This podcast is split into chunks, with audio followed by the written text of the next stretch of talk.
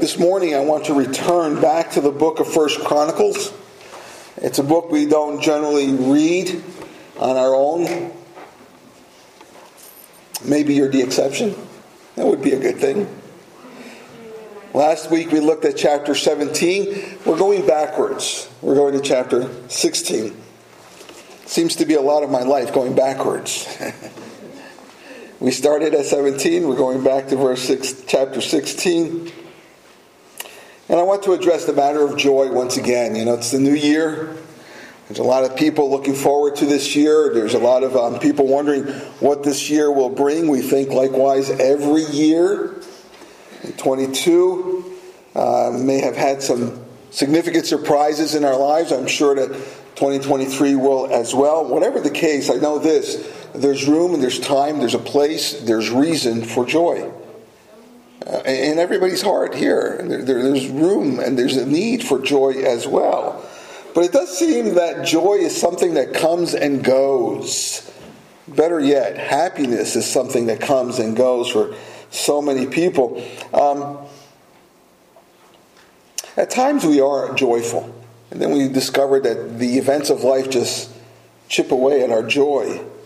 Uh, you turn on the radio, for example, and you listen to the news, and what happens? Your joy just evaporates. You um, you take a measure of the relationships, the important relationships in your life, and you say they're they're faltering, they're failing, they're not what they should be, and, and you begin to lose your joy.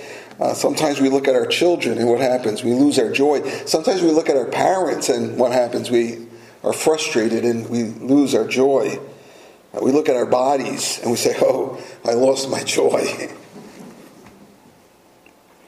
Often we go to school or we go to work, and as we grab the door, we're about to open the door, we sigh, take a deep breath, and we say, Here we go, the daily grind yet again.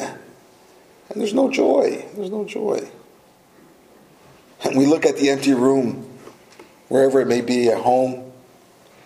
You look and say, Wow, it should be fuller. It shouldn't be so empty, and you lose your joy. You look at your bank account, and you say, wow, it should be fuller, and you lose your joy. And of course, there are things we could do in order to remedy some of those problems. For example, we could turn off the news or take it in smaller doses. And instead, use that extra time to work on those relationships that we see are failing.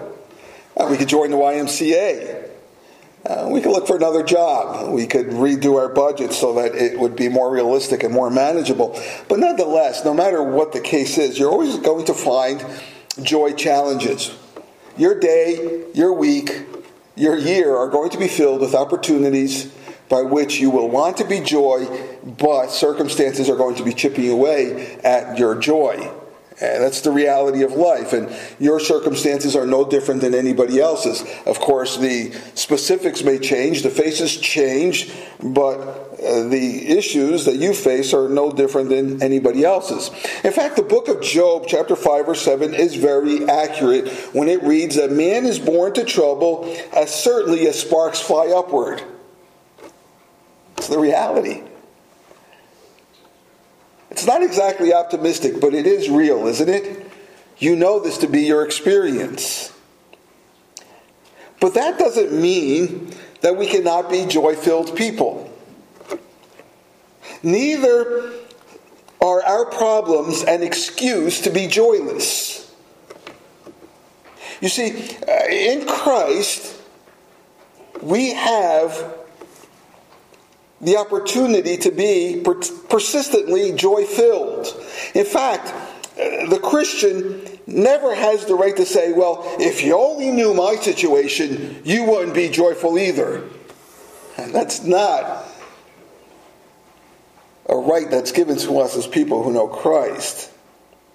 What is the root of the problem? What is it that makes our joy fluctuate? One day we are joy filled, the next day we are run down, and some of us even despairing.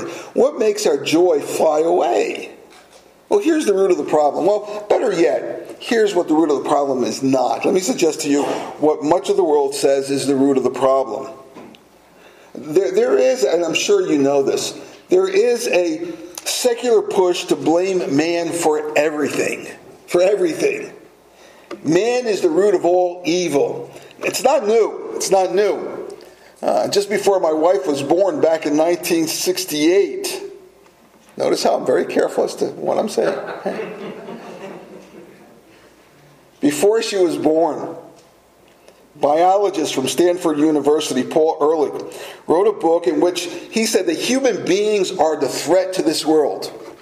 And he said back in 1968, that's more than 50 years ago, he said that at this rate, soon, this world is going to be so impoverished and starving because there's no way we could sustain the world the way it is. Back then, in 68, the population of the world was three and a half billion people. Today, we are eight and a half, well, just over eight billion people. Worldwide population, eight billion plus. And today, this earth is far wealthier. There's more wealth in this world than ever before in history, and there are fewer starving populations today than there was back in 1968. It's that simple. So he was wrong. And yet, what he says, in fact, he was just interviewed uh, on, on one of the major stations a week or two ago. And he's still saying the same stuff. And they're agreeing with him. But there is, you'll notice, an anti human sentiment that continues to grow. A prediction that we are going to kill nature. Who? Man is that humanity is not sustainable. And that's why in China, for example, you had the forced sterilization policy uh, one, one family, one child policy. Forced sterilization, even forced abortions. They're not alone. Why? Because they said overpopulation will be the cause of a, a massive bout of death simply because there's just too many people in this world. Uh, we do have today a culture of death that seems to n- never be satisfied. It's a culture of death that sees human reproduction as a pestilence, an enemy of mankind. Human reproduction as an enemy of mankind. So, what do we do? We kill them one at a time. I can't tell you how important those little baby bottles are. It really goes a long way in helping save lives in our county a culture of death that says a man is responsible for global warming. And listen, I'm not saying that the climate has not changed. I'm certainly not the guy you want to talk to about it, though. I know very little bit about it. And what I know, some people disagree. There are there is climate change. What the causes, I don't know. But I do know this that man is being blamed for the global warming, which by some estimations will cause the death or the end of the world in 12 years or less. I'll be 70 years old. That's young today, isn't it? Some of you are saying no. Yes, it is. Please tell me it is. Just FYI, in regards to polar bears, where is he going? Huh? You're thinking, I thought this was about First Chronicles. Maybe you saw five years ago National Geographic put out a video, which, by the way, is the most watched National Geographic video. Five years ago, of a starving polar bear. It was a very sickly, scrawny uh, polar bear that could barely walk. And, and this polar bear is now walking on ice. He's walking on dry brown dirt, and he's scrounging for food. You can look it up. And eventually, he does find a little food. He finds this carcass in this rusty old oil uh, barrel and he pulls out the carcass and he eats it. And say, and the suggestion was that we are killing off the polar bears. Global warming is killing off the polar bears. Well, just so you know, a couple years later, the person who actually came up with the video admitted we have no idea as to why that polar bear was so sickly. It could have been that it was just old, or that it had a degenerative disease, and that it was not starving. Well, here's some information for you. The population of polar bears today is roughly five times what it was in the 1950s, and three to four times of what it was in the 70s and 80s. In fact, according to the International Union for Conservation of Nature, the estimate, middle point, mid estimation of how many polar bears we have today is 26,500, maybe as much as 31,000. That's backed up by the State of the Polar Report issued back in 2018 by zoologist Susan J. Crockford, who says that the midpoint estimate in 2018 for the number of polar bears we have today roaming through our polar cap is 30,000. And that's why in Canada you're now allowed to hunt them again. You see, there is no extinction of the polar bear. But with this culture of death that says that man is responsible for the destruction of nature, this doomsday anti human civilization impulse, we begin to believe that that is the case and that we are killing ourselves off. Keep this in mind, my friends. This doomsday anti human uh, civilization impulse is a contradiction to what the Bible teaches. And this is what the Bible teaches. The Bible teaches that creation, the creation of man, is the apex of creation. Because we were created in the image of God. Whereas the world says that man is to blame, the Bible says no, man is the, the apex of creation. Hmm. In fact, the Bible says that we are called to care over this world and to rule with dominion over this world. And we are to fill it. I'll show it to you.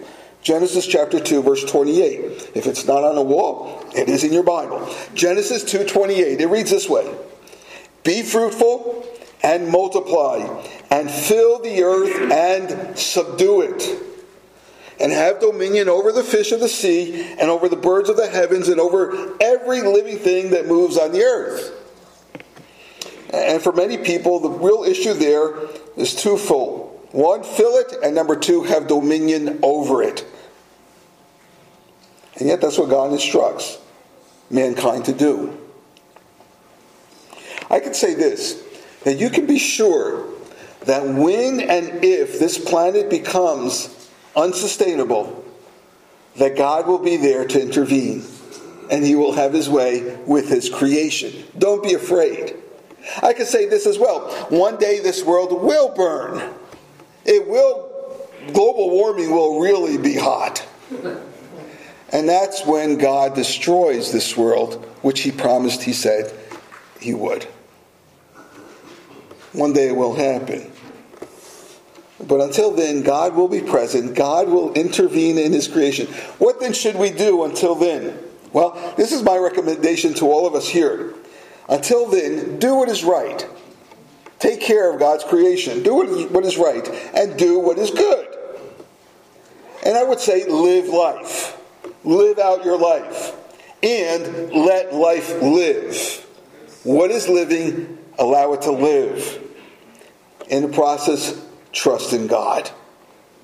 Now, as you well know, we did, when I say we, I'm referring to those who hold to the biblical worldview, we did win the 49 year long abortion fight when Roe v. Wade was finally reversed. But now the battle is in the courts of the states. The, the states are now the ones fighting the battle. And some people would say, well, that's where it belongs. Well, that's where it is. And indeed, abortion clinics are closing down around the country, and the abortion numbers are significantly dropped. But what is rising is the use of abortion pills. You do not need a clinic for an abortion pill. In fact, just recently, a federal court said that a state cannot prevent the delivery of the abortion pill to a state where the abortion pill is outlawed. Because no one knows the intent of the woman who receives that abortion pill. We do not know whether or not she's going to use it illegally in that state. In other words, she may be pregnant in Kentucky, but she's going to drive to New Jersey to use it, and that would not be illegal. Well, here's the issue. The um, we did win the Roe v. Wade battle, and it cost us dearly. It cost the conservatives or the people with a Christian worldview. It cost them the Senate, but it was worth the cost. But this is for sure. The proponents of a culture of death are not going to give in. It's going to continue, it's going to get hotter, it's going to get bigger. And the blame of man for all the woes of the world is going to continue.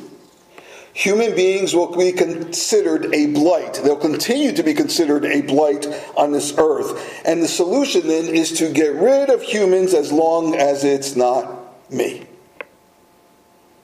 or the ones I love. Get rid of humans, but don't touch me and my family. And that's the mentality of the day.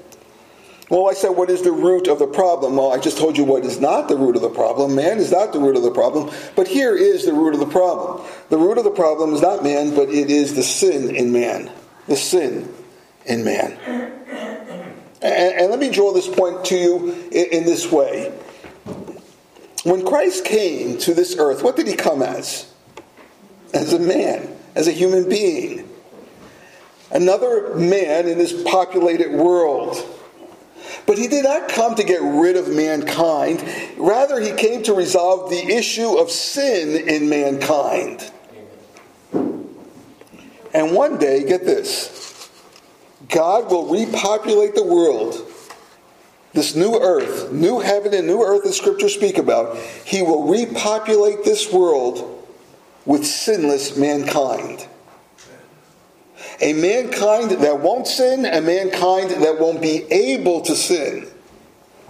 My friends, the church will repopulate the new earth.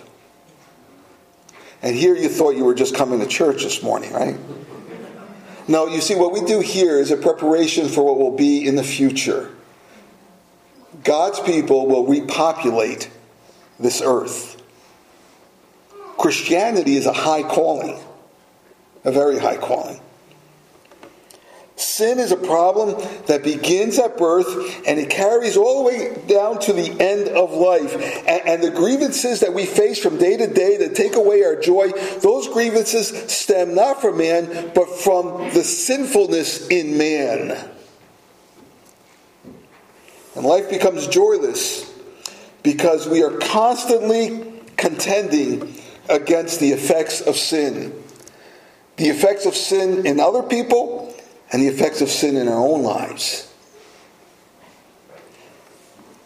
But God loves to receive sinners. God loves to receive sinners. And First Chronicles, Chronicles 16 speaks exactly to that matter. Take a look at First Chronicles 16. That was a very long introduction, wasn't it? Some of you are thinking, wow, he's just getting started. I'm watching the clock too, don't worry. Chapter 16 of First Chronicles. Here we see a celebration by people who are sinners. And people who want to know God and please God and honor God. But they are people just like us, saved by grace people who are broken in sin. Take a look at this celebration. Joe read it earlier to us. I don't think I could pronounce those names as he did, so I will not try.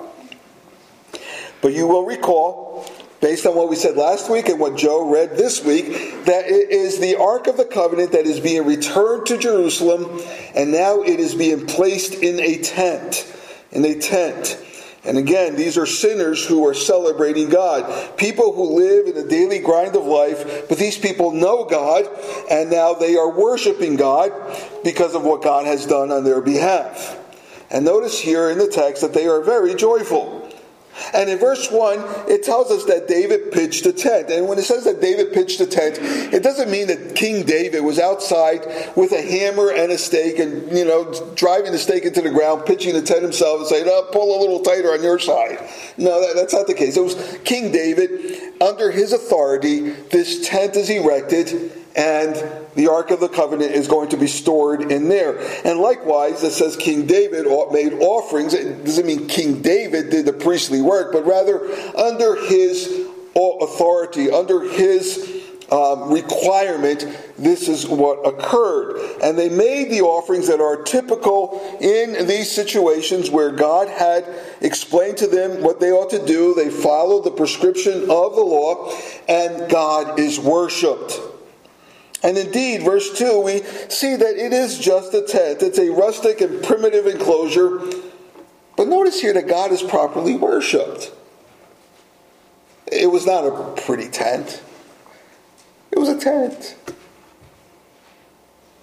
But God was properly worshiped. I appreciate the words of Matthew Henry. Matthew Henry was a, a, commentator of the scriptures, wrote several hundred years ago, but I love reading Matthew Henry still today. And Matthew Henry makes this point, I think it's worth uh, reiterating. He notes here that David worshiped God in a mere tent, but he was devoted to God. Whereas his son Solomon will build a temple for God, a grand and beautiful temple, and the Ark of the Covenant is going to be there in the temple. And yet, though it was a beautiful and grand temple, Solomon detoured away from the worship of God. Solomon was the unfaithful one. And Henry makes this conclusion the church's poorest times were its purest. Interesting, isn't it? The church's poorest times were its purest. There's truth there for us to consider and to chew on for a bit. Well, what we see here, beginning at verse 3, is that the celebration is very much indeed a, a, a, civic celebration. But it's not just a civic celebration, it's a civic celebration under a theocracy. A theocracy is a government that is ruled by God, a theocracy. So, so, what we see here in 1 Chronicles 16 is essentially the, their 4th of July.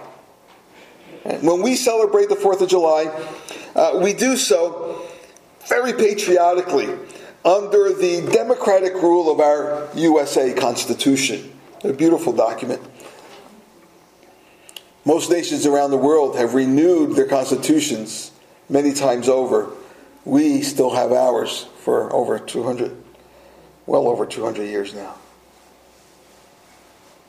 When we celebrate the 4th of July, it's done under the democratic rule of the Constitution. However, because this is a theocracy, not a democracy, what we see here in 1 Chronicles 16 is a theocracy.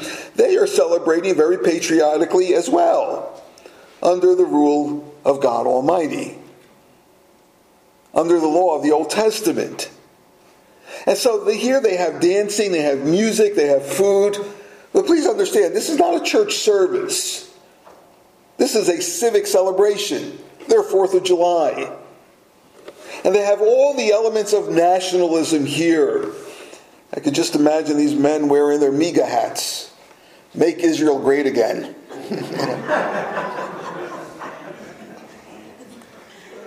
and they have all the contents as well, not only of nationalism, but of their faith, their religion because they live in a theocracy.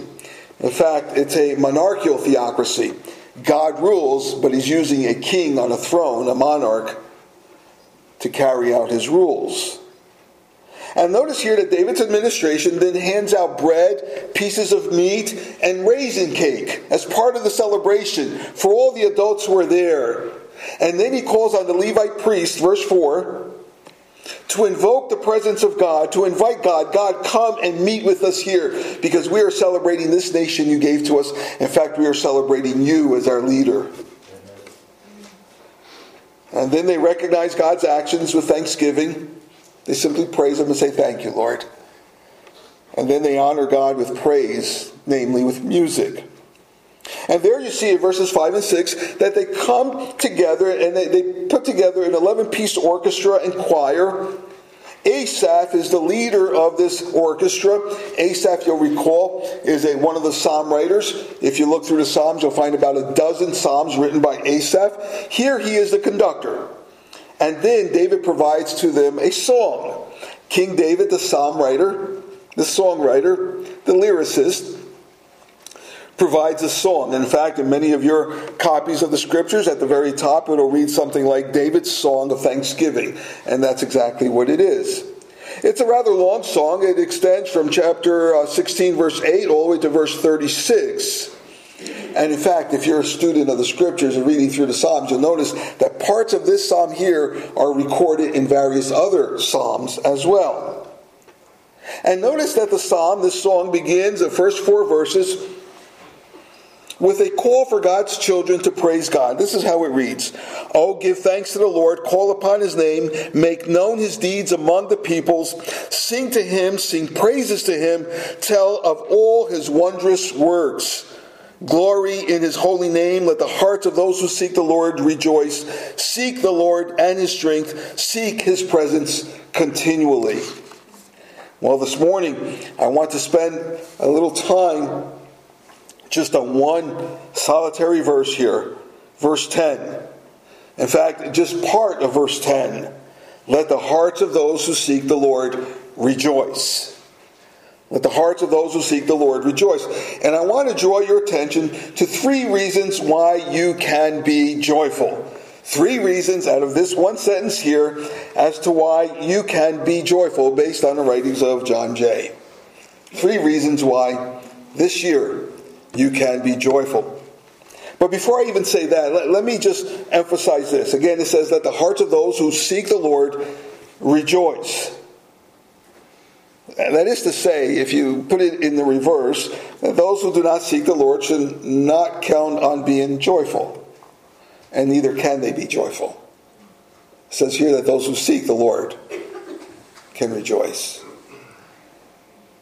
But if you do seek God, you should be joyful. You should be joy filled. You should rejoice. Now, keep in mind that joy is not happiness. Happiness is something external. Joy is a, an inner delight. Joy is a thrill that is in your soul that is expressed externally, but it begins deep inside and it comes out. That's joy. And for many people, this phrase here, let the hearts of those who seek the Lord rejoice, is a rather troubling statement because for many people, they believe the exact opposite. In fact, they believe that the last thing that's ever going to bring them any joy is to go to church or to have a conversation about God or to say, I need to follow Jesus. In fact, if you want to end the conversation very quickly, just say, Hey, you want to come to church on Sunday with me? In most cases, they'll say, Oh, look at the time. I think my mother's calling me.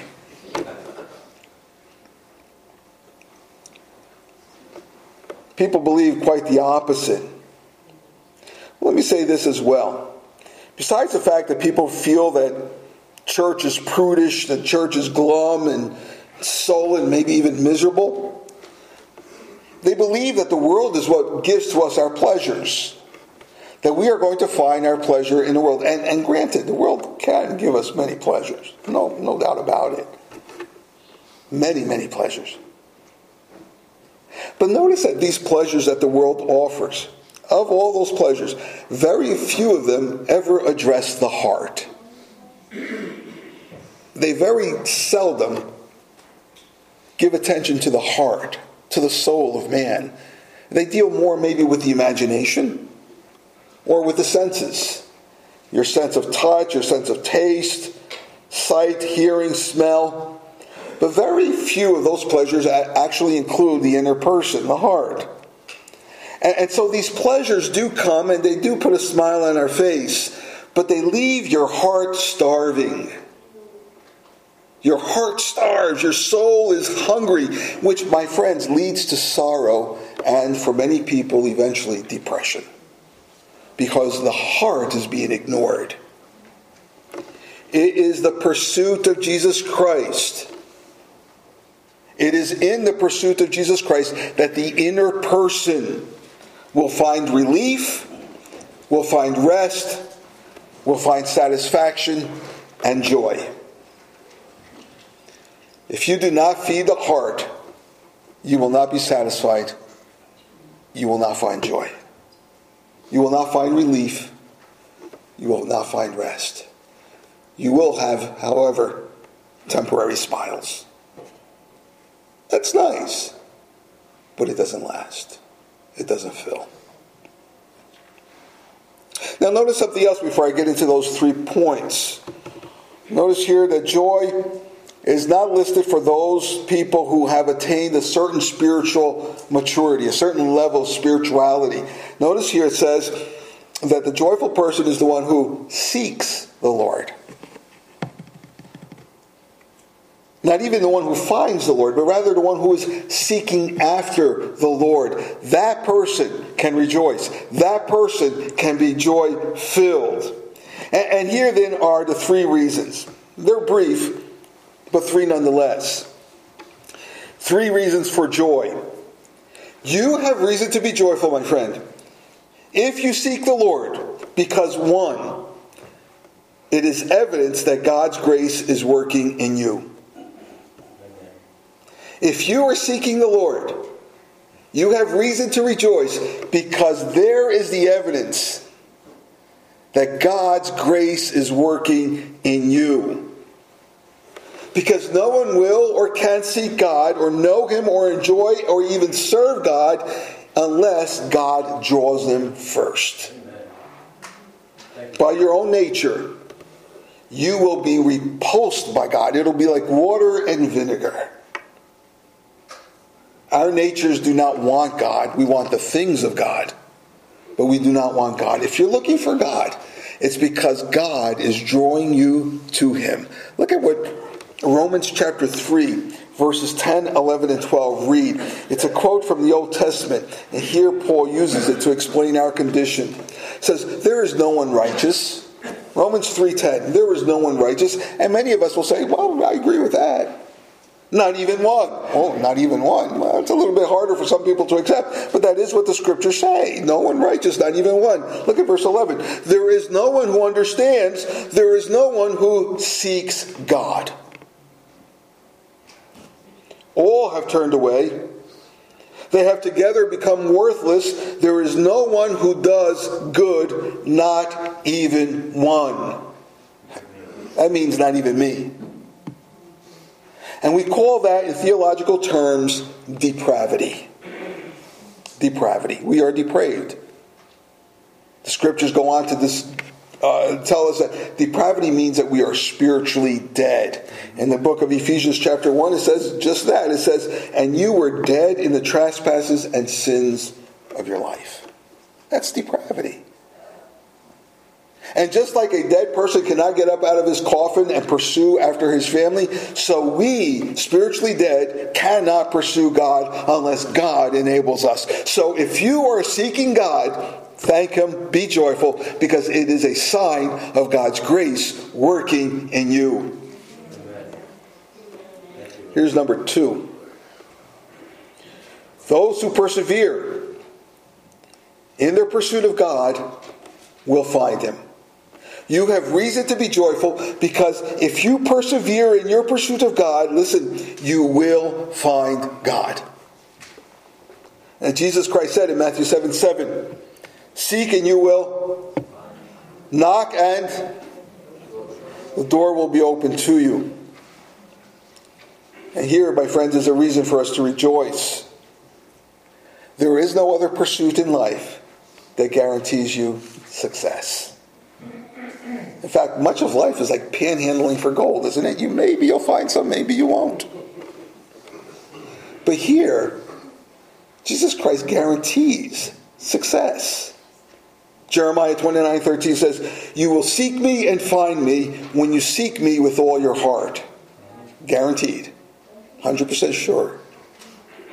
Psalm 126 6 says, He who goes out weeping, carrying his bag of seed, shall indeed come again with a shout of joy, bringing his sheaves with him.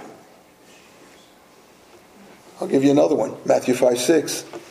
Blessed are those who hunger and thirst for righteous, righteousness, for they will be filled. You see, if you seek God, if you seek Christ with all your heart, you will find him. Let me give you quickly three rules on how to seek Him. Rule number one seek God on His terms, not yours. You want God's blessings? Seek Him on His terms. You want to know God? Seek Him on His terms. Number two, seek God according to how He has revealed Himself. This is how God has revealed Himself in His Word. In His Word. Don't rely on dreams and visions. On His Word. Rely on His Word to understand who God is. Seek Him on His terms. Seek Him according to how He has revealed Himself in His Word. And third, seek God, not yourself. Seek Him. Don't seek yourself through Him. Seek God. And here's a third reason why you can rejoice. One is because it's evidence that God's grace is in you. Number two, rejoice because you will find him if you seek him with all your heart. And here's number three when you find him, you will be satisfied. when you find Christ, when you find God, you will be satisfied. You will not be lacking in reason for joy. We all know how su- success is so fleeting, isn't it? It's here today and possibly gone tomorrow. Uh, wealth is rather empty. Fame is disruptive. Pleasure is short lived. And what I find interesting about all those pleasures that the world offers, all those successes that the world offers, is that getting there can be so hard, so frustrating, so disappointing, right? And then when we finally find it, when we finally have that success, we are twice over disappointed. It's never exactly what we thought it would be. Meanwhile, in Christ, it is not only what we thought it would be, it's even far more than we could ever, could ever imagine. Everything else falls short of satisfying, but it is impossible to adequately describe what God will do for your soul. It is impossible for me to stand here and be able to adequately tell you everything God will do for you. It's beyond our ability to comprehend, it's beyond my ability to relay to you the riches of God to you. We struggle to fathom it. We struggle to understand God. You know, the scriptures teach us that God blesses us again and again and again. But there's, there's this principle in the scriptures that says the now but not yet. The now but not yet. These truths are now yours, but not yet. And, and, that really bothers us because we spend a lot of time, we spend a lot of time wondering and why the not yet, and that we forget the now. I'll give you an example. The book of Ephesians, chapter 2, tells us that we are already seated in the presence of God. And yet you're sitting here. The now, but not yet. Meaning that our salvation our position in God is now complete, so much so that you're already there. Your name is inscribed. It's not going to change. But you still have to finish out your life here. That will come. But it's good. It's said. It's done. My friends, don't forget the not yet. It's coming. It's coming. One day, the not yet will be your now as well. It's hard for us to imagine all that God promises and will do, how He will satisfy you. In closing, let me just say this one last portion of Scripture 1 Corinthians chapter 2, verse 9. Keep this in your heart this week. 1 Corinthians 2 9 reads this way Eye has not seen, ear has not heard Mind has not conceived the things God has prepared for those who love Him. Your eyes have not yet seen it. Your ears have not yet heard it.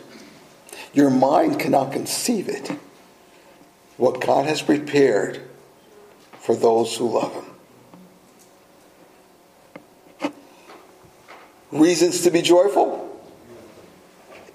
If you're seeking God, it's evidence of His grace. You are guaranteed to find Him if you pursue Him with all your heart. And when you do find Him, you will be satisfied. And while we seek Him, we have reason to rejoice. Let all those who are under the hearing of my voice seek Him. He is not far from you and he invites you to look for him, pursue him, seek him. God receives sinners. That's right. God receives those who have opposed him.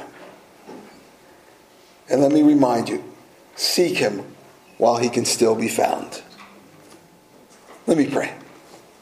My Lord and my God, our Lord, our God, we thank you for making yourself available to us and for giving us reason to be filled with joy, even though life can be challenging, even though things often do not go in the way that we wanted or expected.